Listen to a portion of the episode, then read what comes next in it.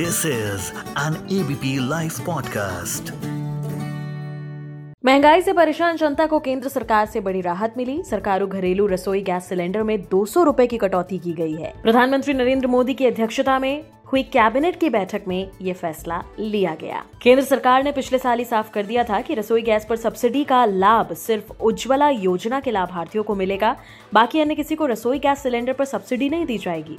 उज्ज्वला योजना के तहत सरकार पहले से ही दो सौ की सब्सिडी दे रही थी, अब इसमें दो सौ की अतिरिक्त सब्सिडी और मिलेगी। लेकिन आज हम आपको बताएँगे की आखिर एलपीजी सिलेंडर के दाम घटते बढ़ते कैसे है, कैसे ये प्राइस तय होती है।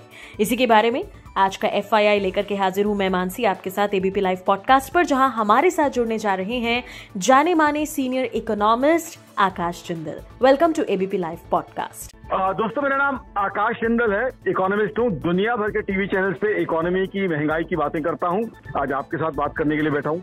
So it's a big thing for a common man in India और सबसे पहले जो मैं आपसे बात करना चाहूँगी वो यही कि एलपीजी प्राइसिंग सिस्टम अगर हम देखें तो how are LPG cylinders price क्या फैक्टर्स होते हैं जो इन्फ्लुएंस करते हैं?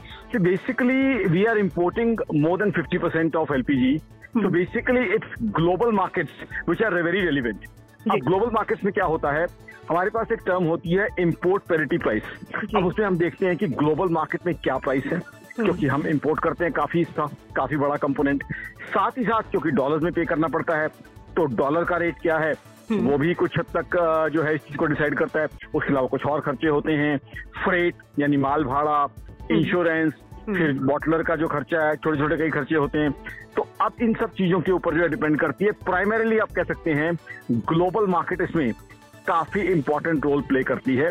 उस हिसाब से जो है प्राइसेस हिंदुस्तान में तय होती है क्योंकि हम एक बड़ा कंपोनेंट इंपोर्ट करते हैं।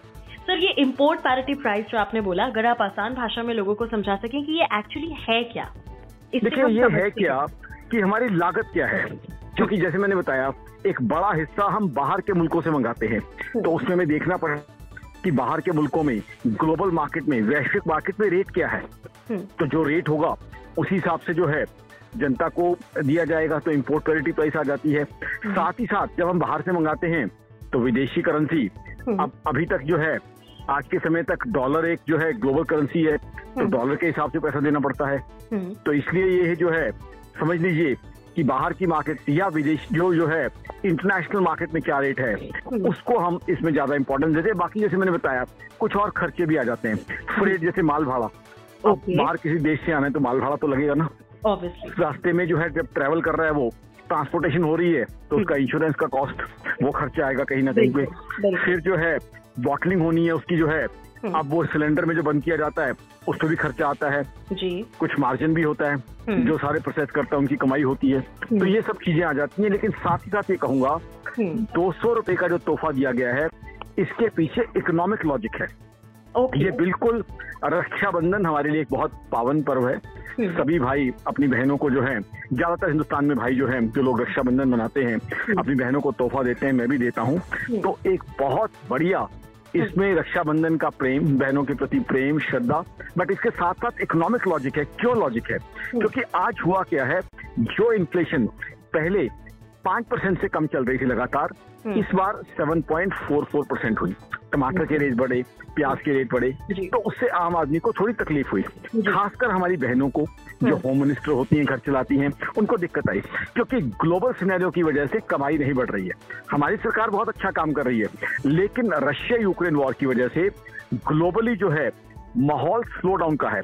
जर्मनी जैसी इकोनॉमी रिसेशन में चल रही है बाकी इकोनॉमीज के भी हाल अच्छे नहीं है चाहे इंग्लैंड हो फ्रांस हो चाइना हो तो कुछ माहौल तो उस माहौल का कुछ असर तो हिंदुस्तान पे भी होना है। यानी आम आदमी की कमाई वैश्विक कारणों के कारण नहीं बढ़ रही है। अब बिल्कुल देसी भाषा का प्रयोग करूँगा। कमाई बढ़ नहीं रही है खर्चे बढ़ रहे हैं तो इसका मतलब क्या है? बहनें जो घर चलाती हैं उन्हें तकलीफ़ हो रही है। तो ऐसे में उनको एक बड़ा टाइमली तोहफा है। इसीलिए मैं कह रहा हूँ कि इसके पीछे इकोनॉमिक प्रूडेंस है इकोनॉमिक लॉजिक है। साथ ही साथ रक्षाबंधन का प्रेम जो है वो तो अपनी जगह है। रक्षाबंधन है ओनम है। तो इसलिए जो है इससे क्या होगा? महिलाओं को हमारी बहनों को रिलीफ मिलेगा। क्योंकि अगर किसी सब्ज़ी के दाम बढ़ते भी हैं हम्म। तो जब कुकिंग गैस जो चूल्हा है जिससे बनाना है वो सस्ता हो गया है गैस सस्ती हो गई ईंधन सस्ता हो गया है तो उस जो है वो बड़ी हुई सब्ज़ी के दाम को कुछ हद तक अब्जॉर्ब कर पाएँगे। त्योहारों पे हम लोगों का स्नैक्स का कंजम्पशन मिलना जुलना इवेंट्स में जाना बढ़ जाता है। तो ऐसे में जब इन्फ्लेशन कम रहेगी इसकी वजह से जो दो सौ रुपये कम किया गया है आम आदमी को रिलीफ रहेगा। तो आम आदमी खाएगा, पिएगा, घूमेगा तो उससे डिमांड बनी रहेगी इकोनॉमी की। तो इसलिए इकोनॉमी को भी नुकसान नहीं होगा और आम आदमी को फ़ायदा हो जाएगा। तो एक बड़ा अच्छा इकोनॉमिकली प्रूडेंट डिसीज़न है। लोग त्योहार भी अच्छे सेलिब्रेट कर पाएँगे, महँगाई की मार भी उन्हें असर नहीं कर पाएगी और एक टाइमली रिलीफ इन्फ्लेशन बढ़ते ही लोगों को एक अच्छा बढ़िया रिलीफ मैं से कहूँगा। हम्म। सरकार तो अपनी तरफ़ से सब्सिडी दे ही सकती है। इंटरनेशनल मार्केट अपनी जगह है। हम्म। जब लोगों को रिलीफ देना है तो सरकार ने तो अपने लोगों का ध्यान रखना ही है। इंटरनेशनल मार्केट अपनी जगह है लेकिन अल्टीमेटली सरकार किसके लिए है? सरकार है इस देश के आम आदमी का ध्यान रखने के लिए। तो इंटरनेशनल मार्केट तो अपने हिसाब से चलेंगी बट सरकार तो अपने लोगों का ध्यान तो रखेगी ना।